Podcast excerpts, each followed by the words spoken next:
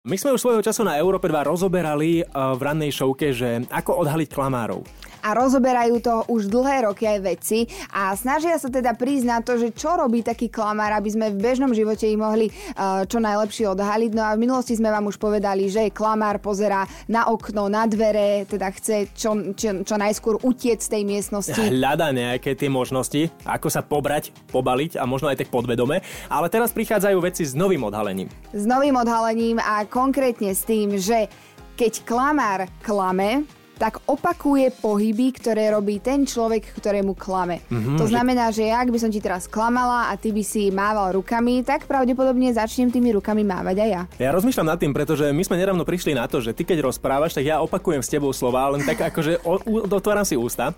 Áno, ja hovorím číslo a Láďo si len tak naprázdno otvára ústa.